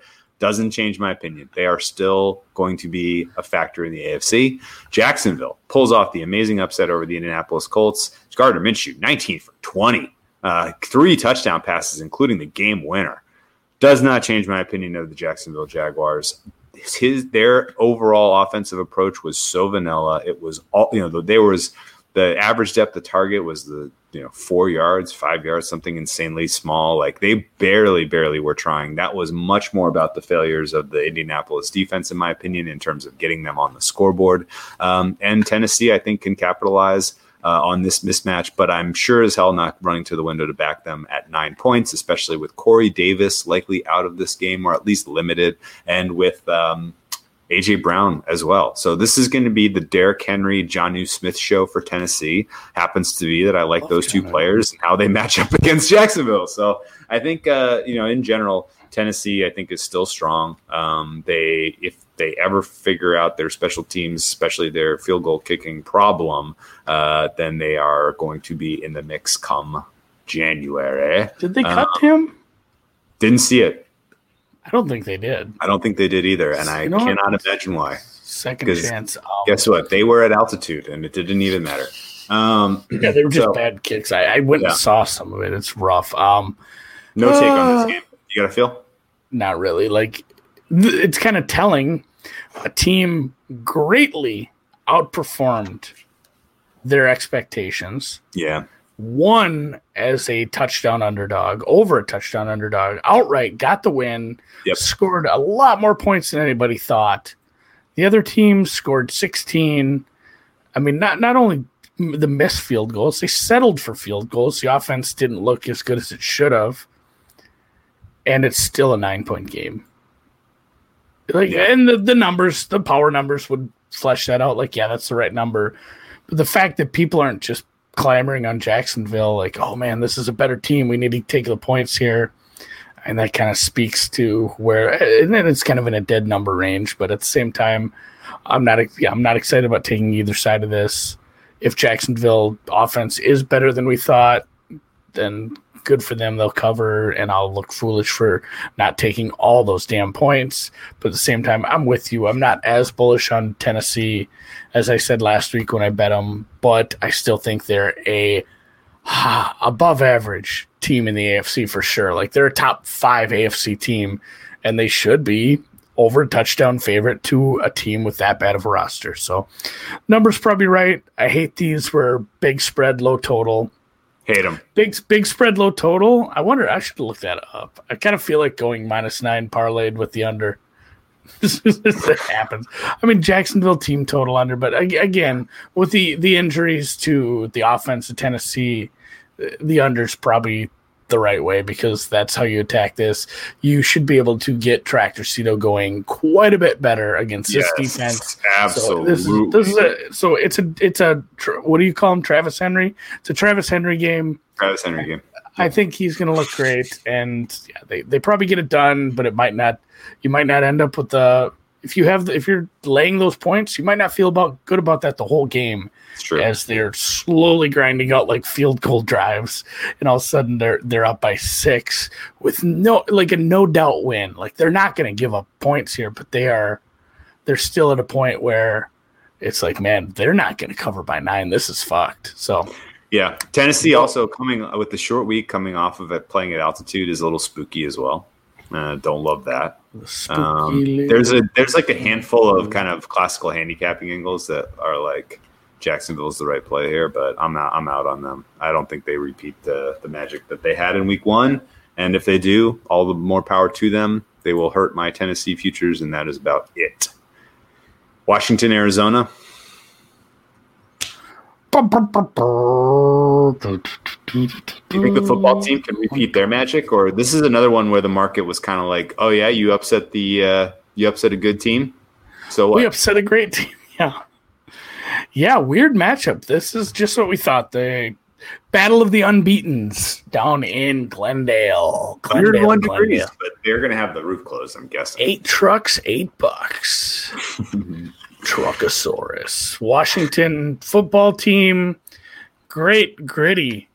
I hate to use like platitudes and cliches, but gritty win, I guess. Like you go down 17 nothing, you know what you are. Like you can say, you know, all these players like I don't pay attention to the betting lines. I don't know what the spread is. Like you know you're not like favored to win your division. You know you're supposed to be a bad team.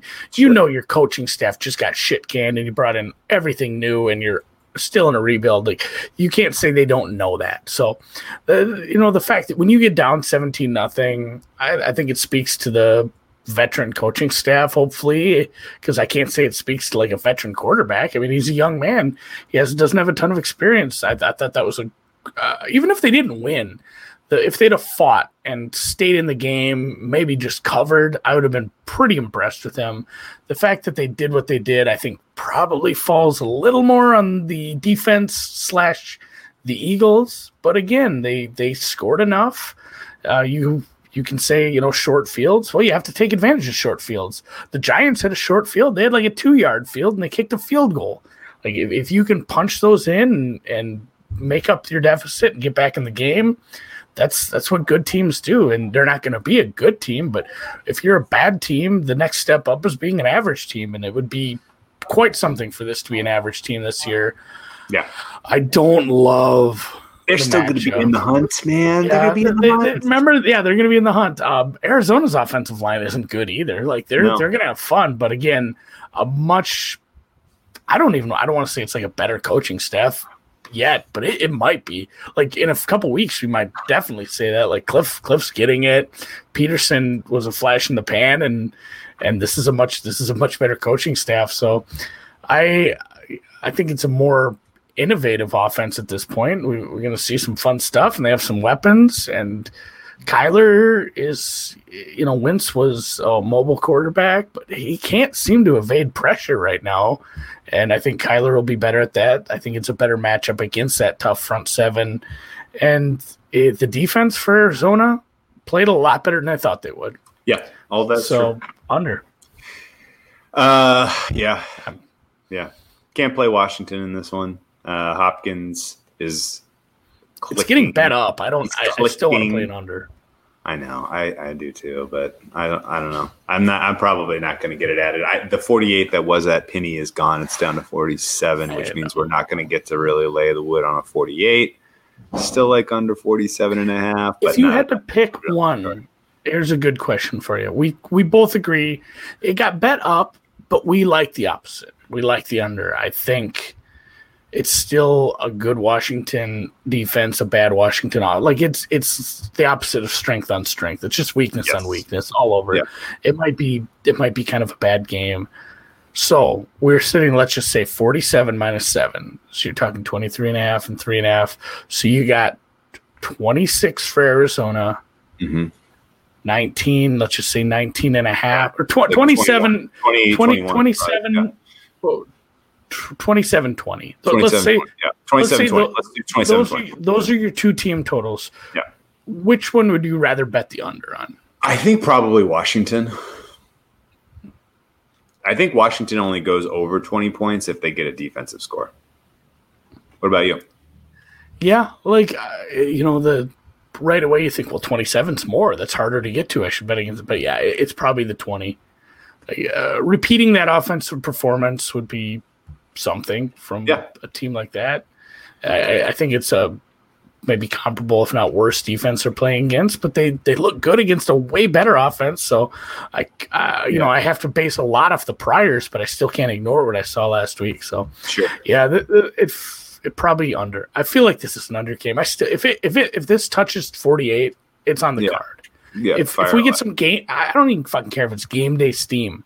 If it's if it's stupid people betting on Sunday, that, that's enough to push this up to forty eight anywhere. Rec book, Mm-hmm. I don't care. I, if I find it, you know, at, at the VFW with Frank the bookie, I'm betting under forty eight. So I'll put a message into Frank to, to push that number up because I heard sharp money is coming in on the on the over. Um, okay, well, I agree with all your takes. I mean, yeah, I'm I'm more interested in under 20 for Washington than I am in under 27 for Arizona because DeAndre Hopkins and uh, Kyler Murray are clicking already. Uh, Kyler Murray is uh, athletic and elusive as and fast and quick in every possible superlative you can use for his athletic athleticism is uh, is earned, and that could make it tough for Washington to get home. Uh, Washington got home eight times against Carson Wentz. I could see them have equal amount of pressure in this game, but only get home twice. You know, Washington pass defense has some holes. I'm hopeful that Kendall Fuller takes the field. If Kendall Fuller is in, I'm probably playing under 47 and a half. I'm not waiting for 48. Uh, do you make? I don't think I don't think he plays, but it would be nice. Oh, yeah, okay. Uh, I mean, That's that's just my guess. easy enough reason to stay away from it. Okay, let's move down to Balto, Houston. Houston, extra rest coming into this matchup against last year's 14 and 2, number one seed in the AFC. They started off their season with a loss to the defending Super Bowl champion Kansas City Chiefs. In that game, Bill O'Brien embarrassed himself on the coaching side of things to go along Weird. with having embarrassed himself as a GM in this offseason. So we now have completed the uh, the daily double there. Um, and realistically, Houston did not, you know, there was huge problems, huge holes, sloppy parts of their game. Uh, they were lucky to get into the 20s in that one. Uh, a lot of that was kind of garbage time points. And, you know, Deshaun Watson can score late points. You know, he's the kind of guy that can fill up the, the score sheet in late in games as they're trying to make miraculous comebacks because he's difficult to, to tackle. He's difficult to sack. Um, I don't give them much hope here, even though they have extra rest and extra time to prepare for Baltimore. Um, that's probably, I'm probably overlooking something. Um, this matchup that we, I remember vividly vividly, never forgetting betting this over between Baltimore and Houston last year. And Baltimore scored 41 points and it went under. Do you remember that? I had I had the over. I had the over. Um, Baltimore sickening that we couldn't Houston, get any help. Houston defense does not match up well at all for what Baltimore does so well. And Baltimore came out and looked as crisp and as good and perfect regular season form in week one against the Browns. I wouldn't expect anything less here. You're going to get a sharp Lamar Jackson. He is as good as advertised. His passing was crisp, his running was fast, his scheme was solid. The only thing I'm looking out really for for Baltimore is Ronnie Stanley is dealing with some injuries, and I'm a little concerned about what that does to impact their, in, yeah, their injury report wasn't wasn't good. It wasn't good. Not great. Um, Marlon Humphreys is still freaking awesome. Maybe the best cornerback in the league that no one really can give serious consideration to. And uh, he's going to completely wipe out Will Fuller in this one, which is going to make it very, very, very tough for Houston to go score for score, especially through the early going in this game. And then eventually Fuller gets hurt. And eventually Fuller gets hurt, and eventually Bill O'Brien needs to justify his trade for David Johnson by giving him 30 touches in this one, and Baltimore wins by how many touchdowns? Anyone's guess. Um, I didn't really consider laying the points here for Baltimore. I don't have a good reason why. I may have come back to regret this. There's a couple of games where I was just like, oh yeah, no, those guys are. I'm not. Yeah, it's, it's a lot of points to lay on the road, even in the era of home field advantage being completely dead. Rest disadvantage um, spooked me a little too yeah, getting get, getting this much rest advantage in the era of COVID, where I think everything's more of a pain in the ass, including meetings and run walkthroughs and everything. So, big old rest advantage versus the biggest coaching advantage on the board. Are we saying that, or maybe maybe the next game too? Uh, probably a tie, tied for one, but huge, huge, huge coaching misadvantage, misadvantage mismatch um, against Bill O'Brien. Love me some Harbaugh. Uh, yeah, if this was sitting six, I think we'd probably hit it, but we didn't, and here we are.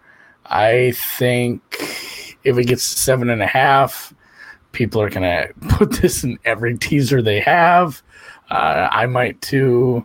The total, yeah, uh, I have no desire to touch the total after I saw what happened last year. I know that's not predictive, but that kind of game script feels like it could happen again, where it's it's just you know, here bring in whoever like Ingram runs twice and Dobbins runs twice, and we just here's a 72 minute 14 drive 14 play drive and that was the whole third quarter because it's 26 yeah. nothing and yeah, it, it's not a game I'm running to back. Uh, I'm again, we said rough schedule for Houston to start the game. Hopefully, I think that their biggest chance now is against a bad Minnesota secondary coming up. But yeah, yeah, Houston, Houston, the you know we saw plenty of upsets by touchdown dogs last week. I don't think this is going to be the one this week. Yeah, no, I'm with you. All right. KC, did you think about laying the points here? This was a look ahead uh, of six and a half. It's already gotten bet up to eight and a half. I agree with that move. Um, Kansas City Chargers match up extremely well. I'm sorry, Kansas City Chiefs match up extremely well against the LA Chargers. Namely, they have a pass rush. They can generate pressure. They can put. Uh, they're going to put a lot of pressure on Tyrod Taylor here uh, to make plays. And while the Kansas City coverage has lapses at times, uh, it's not especially concerning that. Um, LA is going to be able to take advantage of that. Uh, realistically, at some point in this game, KC uh, just you know finds their stride. Um, they basically didn't ask Pat Mahomes to do anything in the season opener, and they beat Houston convincingly by two touchdowns. So, uh, more of the same here for the defending champions, or do you think there's an angle here where KC stays competitive either via limiting Mahomes from a pass rush, rush standpoint or going score for score with them? So, last week, how many points did the Chargers give up? 13. And I still didn't think the defense looked good. I agree. like that that's that's kind of there's a weird dichotomy there like talking out of both sides of my mouth but yeah rookie quarterback bad offense bad team bad coaches no continuity take all that and say the opposite of it i think this defense is going to be in t-r-o-u-b-l-e that means that spells trouble for people who can't spell it's it is a bad matchup with being I mean, just weird. Here we are early in the season, and the Chargers are missing an important piece or two already. So having a defensive injury wasn't great, especially considering the fact that you do have to play Kansas City a couple times. That offense didn't even look that good. Like the Mahomes his rating, his PFF number wasn't even that high. Like the fact that they can put a beat down on that and Mahomes wasn't even at his best is kind of scary for the league. I mean, these last two teams, they both looked pretty scary already. It, it, you know, many a slip twixt the cup and the lip, but uh, it feels like those two are going to give us the AFC title game we were deprived of last year if all goes right. Kansas City is. I, I mean, I don't want to just be like sounding like the guys on sports radio, like Kansas City's a train. They're just a truck, and they're going to run them over. But th- there's just too many damn weapons and too big of a coaching mismatch. Andy Reid with this with this many toys, it's it's not a good it's not a good matchup for you. The yeah. defense looked okay. We were a little worried about a big step back. Uh, Watson is much much better than Tyrod. I think as a whole, maybe the the weapons around Tyrod might be a little better than what we saw. So maybe a wash there, but I mean, they just feel like 35-20. Yeah. Yeah. At I, some point, I laid, I laid seven and a half. I got a couple points. Oh, yeah, nice. Yeah, I told you that. Um, well, the it's if, if it's set nine a few places, like here's the most meaningless point and a half of closing line value I've ever gotten. Hopefully, it just keeps going. It might not. But I don't care. I it was never going to be seven. Like if you wanted to bet Kansas City, you I was like, well, I'm, I'm, I'm betting started. it. I'm, yeah, I'm betting. Yeah, I'm betting it right now. I guess. The, yeah, no. it, was, it was six before. I think the look at was probably six here, but uh, yeah, I said I kind of want to bet him this week, and it's not going to go down to seven. So I'll take the seven and a half. I wasn't wanting to put a teaser together on Sunday night, but that would have been nice. If it stays at eight and a half. Maybe I'm double dipping. I don't care. Ooh, I dig I'm it. up on here, baby. I dig it. All right, man. Well, that sounds fair. And uh, you're right. Kansas City, even in scoring all those points on Thursday night football, opener, and and we we, we made the point for this for on the field. We made a point for this for Houston, and we gave it to them as a plus. Andy Reid, uh, not off a bye, but Andy Reid with extra time. Oh, good like, point because that's really what we're getting. Point. He's getting 10 point and 10 days to prepare for this. Yep. Yep. Absolutely true. All right. Final game Patriots, Seahawks. Great Sunday night matchup. It I don't think is. Good job. I don't think there's a game on the slate Sunday that I would rather see in prime time than this one. Cam Newton and company head out to the West Coast to take on Russell Wilson, your presumptive MVP. Is it too early? It, I mean, it, yes, it's too early, but the point you made about it being a three horse race right now is right. And it's, I guess, you know, as much as I shit on Schotty and and Carroll and this franchise in general, like he's and him, honestly, he's insufferable. He's a he's an awful person to root for. Russell, like after that un, unlimited video, like his personality is tofu, but but when he's on the field and you don't have to hear him talk or yeah. see his stupid face. He He's is awesome. so easy to cheer for. I yes. love watching him play when yes. you're not betting against him. He sneak he, he his elusiveness, his arm, his presence on the field, his reads, his legs, his competitiveness, his never being out of a game. He's great. I, I hope he wins an MVP before he hangs it up because he deserves one. And that was that was something. And it did scare me a little when they decided to like go against the normal Pete Carroll move. They went for that fourth down, and that did that felt out of character. And I said, if this team like got a hold of something and decided that they're going to join the 21st century, like it, it, could be a good team because the offense still has pieces. Metcalf made up for a terrible drop with a beautiful touchdown, and I mean, just Russell Wilson in general looked like an MVP out of yeah. anybody. Like Lamar was great. Mahomes put up a shitload of points in the opener, but he he is my leader in the clubhouse, even if the odds aren't reflecting it right now. Yeah. How many times did you have to hear it before you got tired of hearing pe- people say uh, Seattle let Russell cook?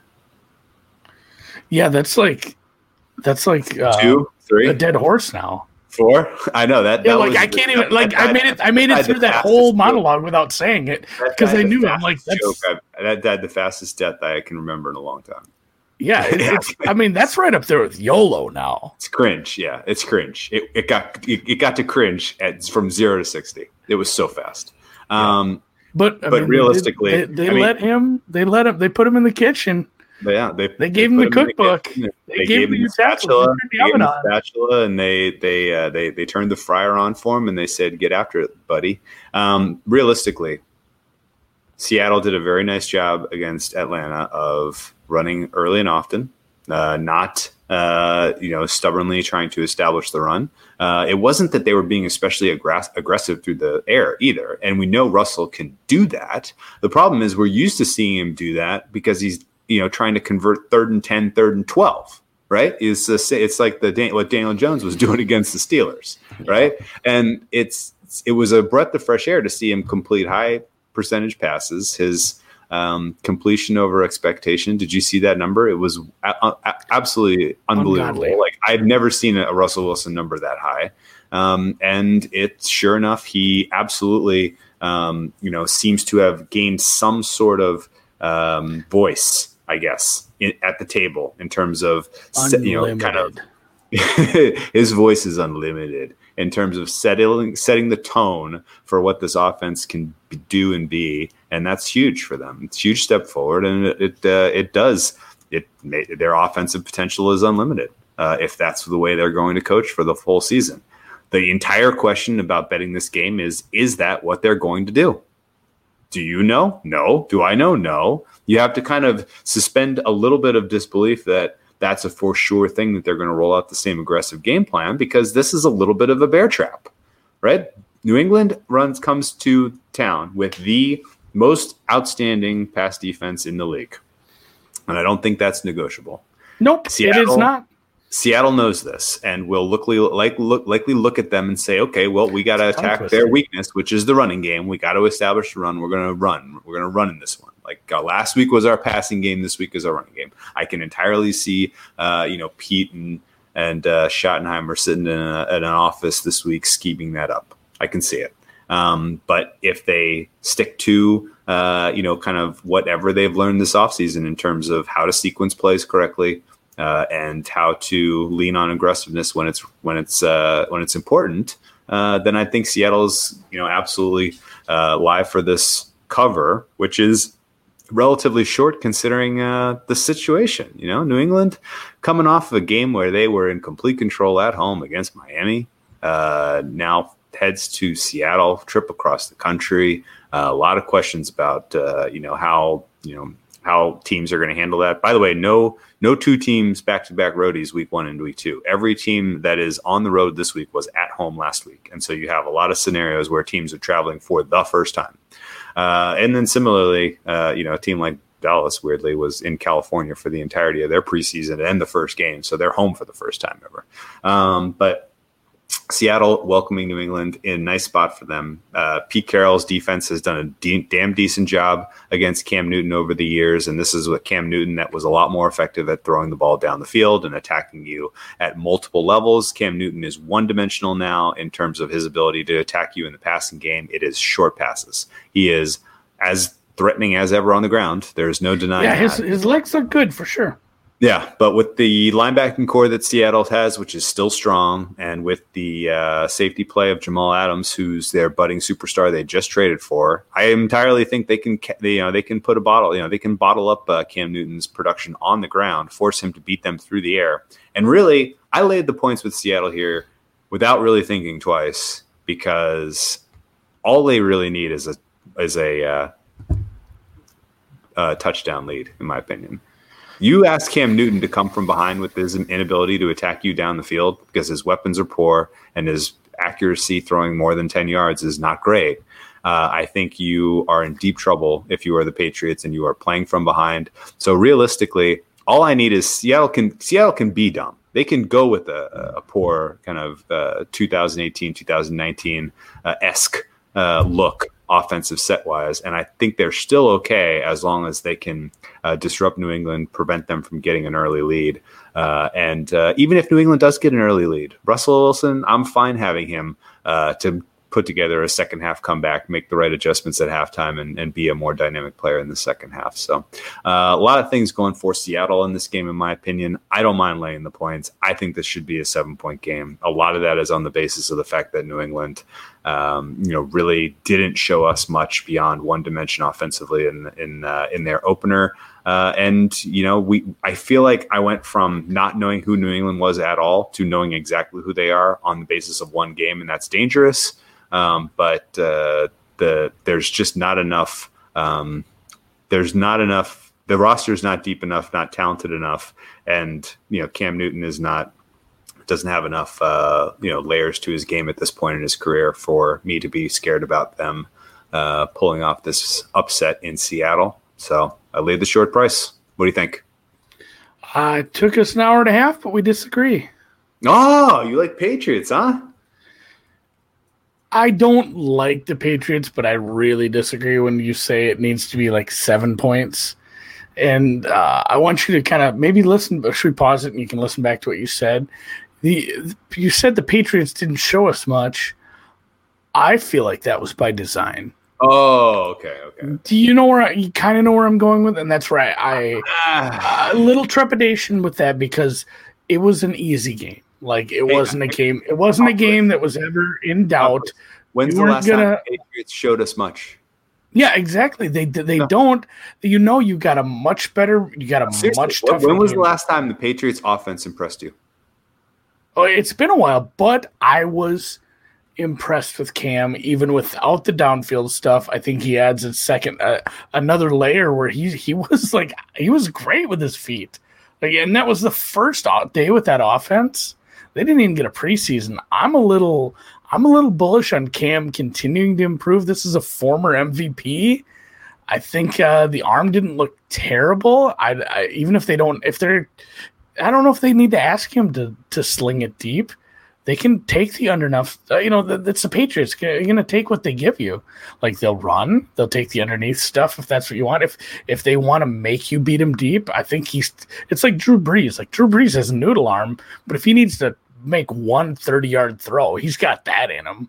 You know, he's not going to do that all day, but uh, we've seen it a couple times last year where it's like, oh man, he, he can still make one or two of these. Like yeah, Cam can Cam can Who's who Cam, in the receiving game is is is making these catches and getting open? Really, secondary for Seattle fine. I, I guess I'd I'd hoped they'd be better, but if they look that bad against Dan Quinn and that yeah, team, like Julio I, I just feel I feel like. Ridley, Julio Jones and Calvin Ridley can make your secondary look. Oh, and that, that's that's Julian true, Edelman. Julian well, Edelman. Why? Why? You know, Feel Harry eh, not going to do it to you if if that's the case, then why? And a lot of it was on the defense, but uh, you know that you're just naming the the offensive passing game. Like if they have such great receivers, then why'd they win? You know, however many games they did the last two years. I think it's kind of an all encompassing take as far as we have we have the Patriots, we have Bill Belichick with a new quarterback, a great offense. It's just coaching mismatch we didn't see much out of him last week, which I don't think that I think that was by design. I think this offense is going to be a lot better this week. I'm I'm not super sold on anything I saw from Seattle. And granted, it was it was a good receiving corps and a good quarterback that went against you. But I, I, I think we might be selling Cam a little short. Yes, the receivers aren't good, but he's made do with worse down in Carolina. So uh, I think it's a close game. I have no interest in laying points against Belichick with with you know off one game where you beat the tar out of Dan Quinn. Here are the Patriot five five Patriots got targets on Sunday. Their names were Julian Edelman, N'Keal Harry, He's a quarterback. James White, J.J. Taylor, and Ryan Izzo. James White's good. He's a And, yeah. and N'Keal, N'Keal Harry was a higher draft pick. He's supposed to be something. I, you know, I, I, it's it's like what I said. Cam, you make chicken salad out of chicken shit. I think the offense is going to be. I don't think I'm not saying like this is going to be you know Cam's 15 in one season where he's bombing it and the offense is looking good, but it's going to be an okay offense and a great defense. I, I think this uh, Seattle offense takes a big step back, even at home. Patriots traveling, it's a much obviously a much tougher pass defense. If they want to try to run the whole time, once they once they get stymied in that, you give if you the more you give the ball to Cam, the worse this game is going to be for you. So if that running game isn't working, I just it's going to be a close game where I'm not interested in laying the points because the Patriots are absolutely live to win this. Hmm. I mean, I, I, get it. Like if if I'm if we'll I'm, have to uh, revisit this at halftime. Yeah, if I'm yeah, we're gonna this will be a halftime one. But if, if I'm Carroll, yeah, that's the game plan. I'm gonna run the ball. I mean, obviously the game script didn't dictate that. We didn't see, you know, the Patriots were leading, so we weren't gonna see. Uh, Miami, yeah, it was Miami. Try to run the ball a bunch, but I, I, don't know that like the amount of uncertainty and just what I've seen in the past early, you know, and it's still early season Belichick, but I have no interest in laying points here against uh, the refurbished offense. I, with bad receivers, yes, I'll give you that. So I, I lean towards no play, but and again, I don't think I'd lay the points. This is like the Giants to me. If I had to bet this, Patriots money line. Oh man, wow. Okay. Right. I think you just put a lot of faith in Pete Carroll after one game. It's no, no, no, no, no, no, no, no, no, no, no, no, no. You fade Belichick all you want. My my my. I'm specifically. Seeing, my numbers make it like three. Like I'm seeing a perfect. decent. I'm seeing a decent matchup with Seattle being able to stymie the one dimensional aspects of New England's current form on offense. New England could develop some wide receivers over the course of the season. They could play better. That you know, they could develop a passing game that's somewhat more uh, more threatening. But right now, if New England does not create turnovers, specifically if they are not, uh, you know, forcing you into poor throws and interceptions, I don't see how they're winning uh, a game where but I think they will. Team, defense is against good. A team against a team that can put together legitimate offense. You have a top three quarterback in the NFL and Russell Wilson top with a one. with an absolutely dynamic set of wide receivers. Um, from ahead or from behind, this uh, Seattle team gets it done in style. I'm laying the points. Cam goes. Cam goes over hundred yards rushing. I honestly, what do you have? He had like 75 last week or something. Like, uh, he just he looks yeah, fun. Right he had now. 15 rushes for 75 yards last week, and I, had, I think he only had 15 completions. And granted, it, it, I, that's the other point of this whole thing. They didn't.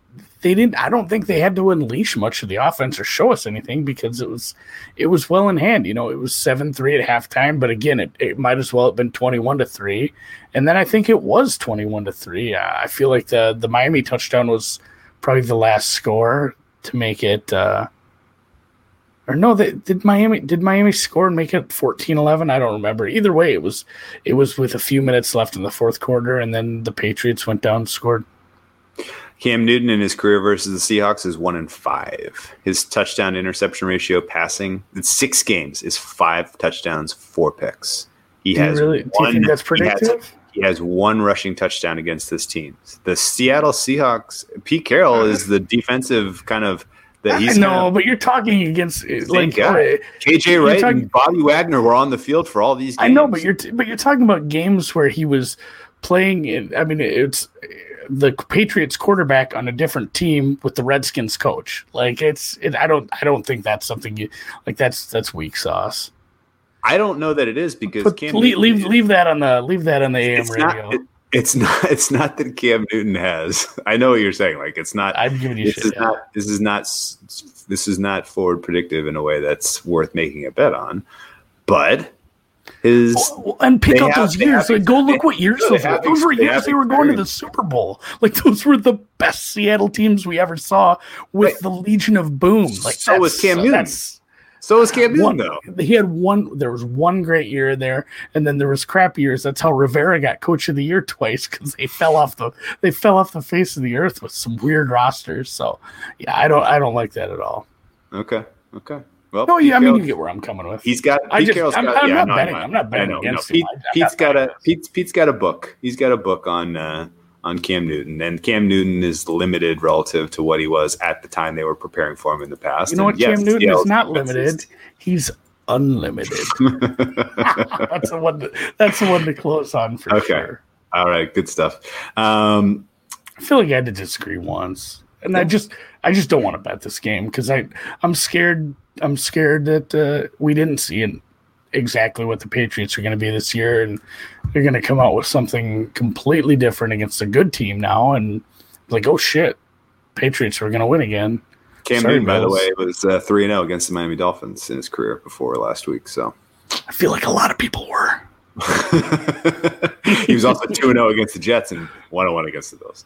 Um, all right, man. Well, that was Where, is that football reference? Where are you finding That's that? Uh, yeah, yeah. I'm looking at his splits on football ref, pro pro foot ref. Um, can we confirm that uh, the secret podcast play of the day was the Carolina team total under, or did something better manifest, or do you want to skip it entirely?